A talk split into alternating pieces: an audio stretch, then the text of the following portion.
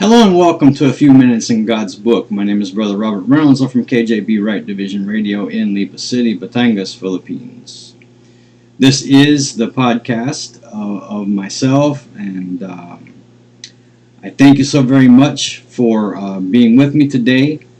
Uh, and I pray that uh, this podcast is a blessing. This message is a blessing, and it teaches you how to rightly divide the word of truth. Amen. All right, so um, before I get started, I, I want to uh, say that um, you know this morning I am uh, I'm trying to uh, do uh, live radio again. Um, for a very very long time, I've had a lot of problems um, with doing live radio for some reason, and uh, and so I'm trying to fix these problems uh, to uh, to be able to do live radio again, uh, and uh, and also uh, I am um, I am very late uh, getting started with this, and I apologize for that because I I was having technical difficulties with my laptop. So thank you for your patience and understanding um, with that. But what I'm going to do today is I'm going to uh, preach a little bit on why folks go back to Egypt. Why folks go back to Egypt.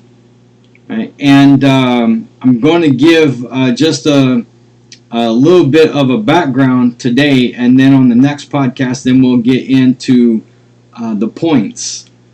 All right, so um, go with me to Jeremiah 42. Jeremiah 42, and uh, we'll read verses 7 to 17.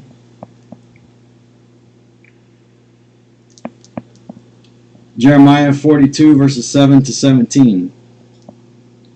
Starting in verse 7, the King James Bible says this And it come to pass after ten days that the word of the Lord came unto Jeremiah then called he Johanan the son of Kareah, and all the captains of the forces which were with him, and all the people from the least even to the greatest, and said unto them, Thus saith the Lord, the God of Israel, unto whom ye sent me to present your supplication before him. If ye will still abide in this land, then will I build you and not uh, pull you down. And I will plant you and not pluck you up for I repent me of the evil that I have done unto you. Verse 11 Be not afraid of the king of Babylon, of whom ye are afraid. Be not afraid of him, saith the Lord, for I am with you to save you and to, deli- and to deliver you from his hand. Now show mercies unto you, that he may have mercy upon you, and cause you to return to your own land.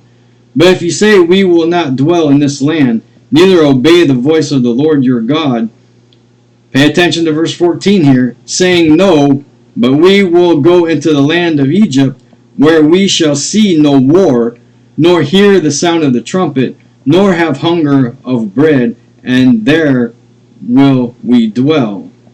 Now therefore hear the word of the Lord, ye remnant of Judah. Thus saith the Lord of hosts, the God of Israel, If ye wholly set your faces to enter into Egypt, and go to sojourn there, then it shall come to pass, that the sword which ye feared shall overtake you there in the land of Egypt, and the famine whereof ye were afraid shall follow close after you there in Egypt, and there ye shall die. And then verse 17, So shall it be with all men that set their faces to go into Egypt to sojourn there. They shall die by the sword, by the famine, and by the pestilence, and none of them shall remain or escape from the evil that I will bring upon them. So why does the Lord give a warning to not go to Egypt? Egypt is always a type and picture of the world. And um, in Isaiah 31, 1 to 3, the Lord gives a woe, uh, which is a condition of deep suffering uh, from affliction or grief to anyone that goes down into Egypt right, from uh, from Israel, the children of Israel. Um, Egypt is first mentioned in connection with Abraham not trusting the Egyptians around his wife. Look at Genesis 12. Genesis 12, 10 to 13. There was a famine in the land, and Abram went down into Egypt to sojourn there, for the famine was grievous in the land. And it come to pass, when he was come near to enter into Egypt, that he said unto Sarai his wife, Behold, now I know that thou art a fair woman to look upon. Therefore it shall come to pass, when the Egyptians shall see thee, that they shall say, This is his wife, and they will kill me, but they will save thee alive. Then verse 13, Say, I pray thee, thou art my sister, that it may be well with me for thy sake, and my soul shall live because of thee. You see that there? All right, and then number two, Joseph, uh, one of the greatest types of Christ in the Bible, was sold in Egypt as a slave. Genesis 37, 28 to 36. And number three, God killed the firstborn of Egypt. Look at Exodus 12. Exodus 12, verses 12 and 13.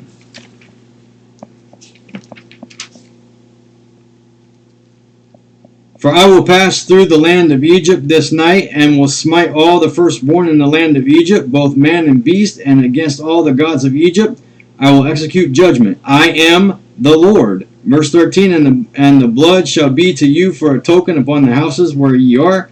And when I see the blood, I will pass over you, and the plague shall not be upon you to destroy you when I smite the land of Egypt. Number four, God calls Egypt the house of bondage. Exodus 20, verse 2. Exodus 20, verse 2. And let's read verse 1 also. And God spake all these words, saying, I am the Lord thy God, which have brought thee out of the land of Egypt, and out of the house of bondage. Egypt is the house of bondage, according to God. And God cannot lie. Number five, the kings of Israel were even forbidden from getting horses from Egypt. Look at Deuteronomy 17. Deuteronomy 17, 16. But he shall not multiply horses to himself, nor cause the people to return to Egypt, uh, to the end that he should multiply horses. For, for as much as the Lord has said unto you, ye shall henceforth return no more that way. Number six, God called his son out of Egypt. Hosea 11, verse 1. Hosea 11, verse 1.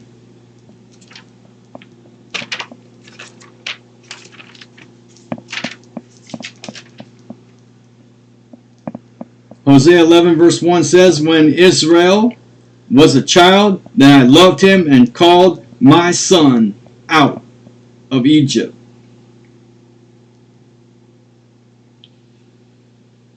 You see that there? That that uh, is fulfilled in, uh, in Matthew chapter 2, verses 14 and 15. All right, speaking of Christ, this is speaking of Israel, which is God's corporate son. Look at uh, Exodus 4 22 and 23.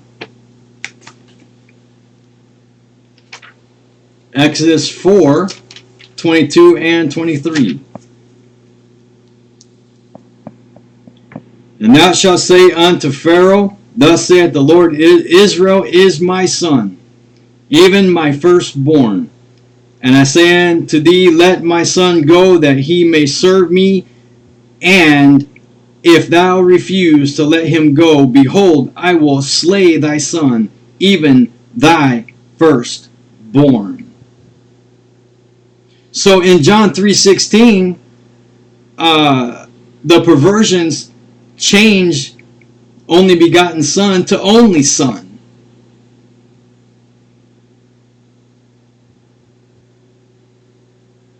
But that's not true.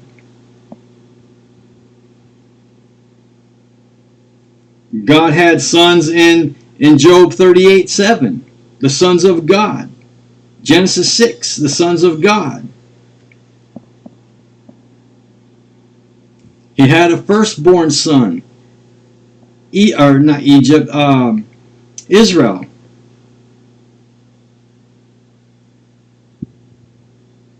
All right.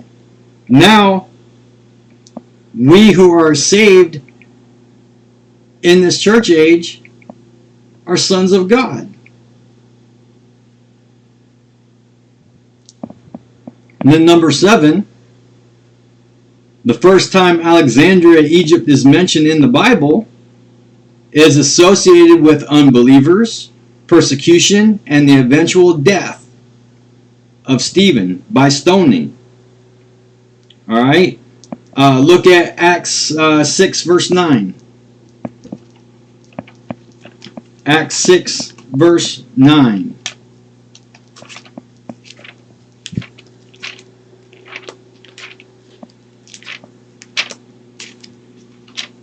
Acts 6, verse 9 says, Then there arose certain of the synagogue, which is called the synagogue of the Libertines, the Cyrenians and Alexandrians, and then and them of Cilicia and of Asia, disputing with Stephen. Look at uh, Acts 7:54. Acts 7:54. When they heard these things, they were cut to the heart, and they gnashed on him with their teeth. Okay, and then if you keep going on down to uh, verse 60, you're going to see the stoning of Stephen. And guess who was there? Saul, who is eventually the Apostle Paul.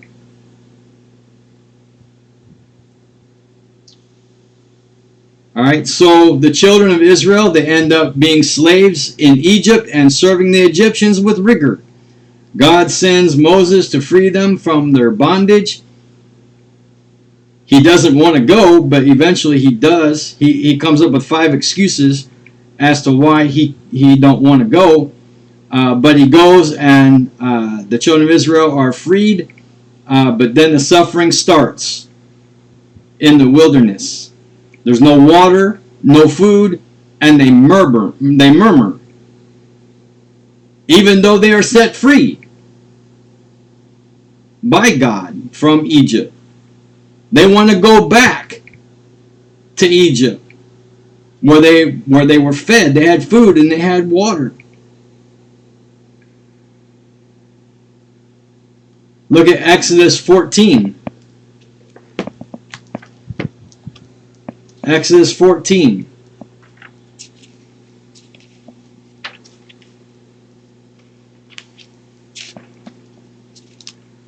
Verse 12. Is not this the word that we did tell thee in Egypt, saying, Let us alone, that we may serve the Egyptians? For, for it had been better for us to serve the Egyptians than that we should die in the wilderness. Look at Exodus 16, verse 3. And the children of Israel said unto them, Would to God we had died uh, by the hand of the Lord in the land of Egypt, when we sat by the, the flesh pots, and when we did eat bread to the full, for ye have uh, brought us forth into this wilderness to kill this whole assembly with hunger. Now go to Acts 739. Acts 7:39. Let's read uh, 38 also. This is he that was in the church in the wilderness with the angel which spake to him in Mount Sinai, and with our fathers who received the lively oracles to give unto us. In verse 39, to whom our fathers would not obey, but thrust him from them, and in their hearts turned back again into Egypt. You see that there? They suffered in the wilderness. Now, in this church age, before a person gets saved, they're in bondage and slavery to sin in the world. And the devil, the devil controls them. A saved person, those who put their faith and trust in Christ uh, and his death, burial, and resurrection, found in 1 Corinthians 15, verses 1 to 4, they are freed. They are called out of this dark, sinful world, freed from that bondage and slavery, called out to do good works for the Lord. When salvation comes, at the moment of that salvation, the moment that you put your faith and trust in Christ and His death, burial, and resurrection, the troubles are going to start. The Christian life is not easy. It's not a bed of roses. And many want to go back into their Egypt. The slavery and bondage of the world and sin and the devil. And so on the next podcast, we're going to look at um, how a person uh, gets tired of fighting.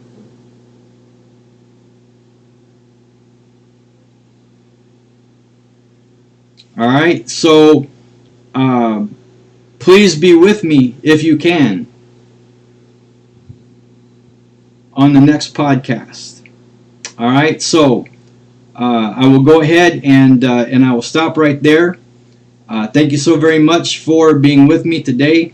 Uh, thank you for your prayers for me and my family, for the ministries that He's entrusted us with. Until next time, God bless you.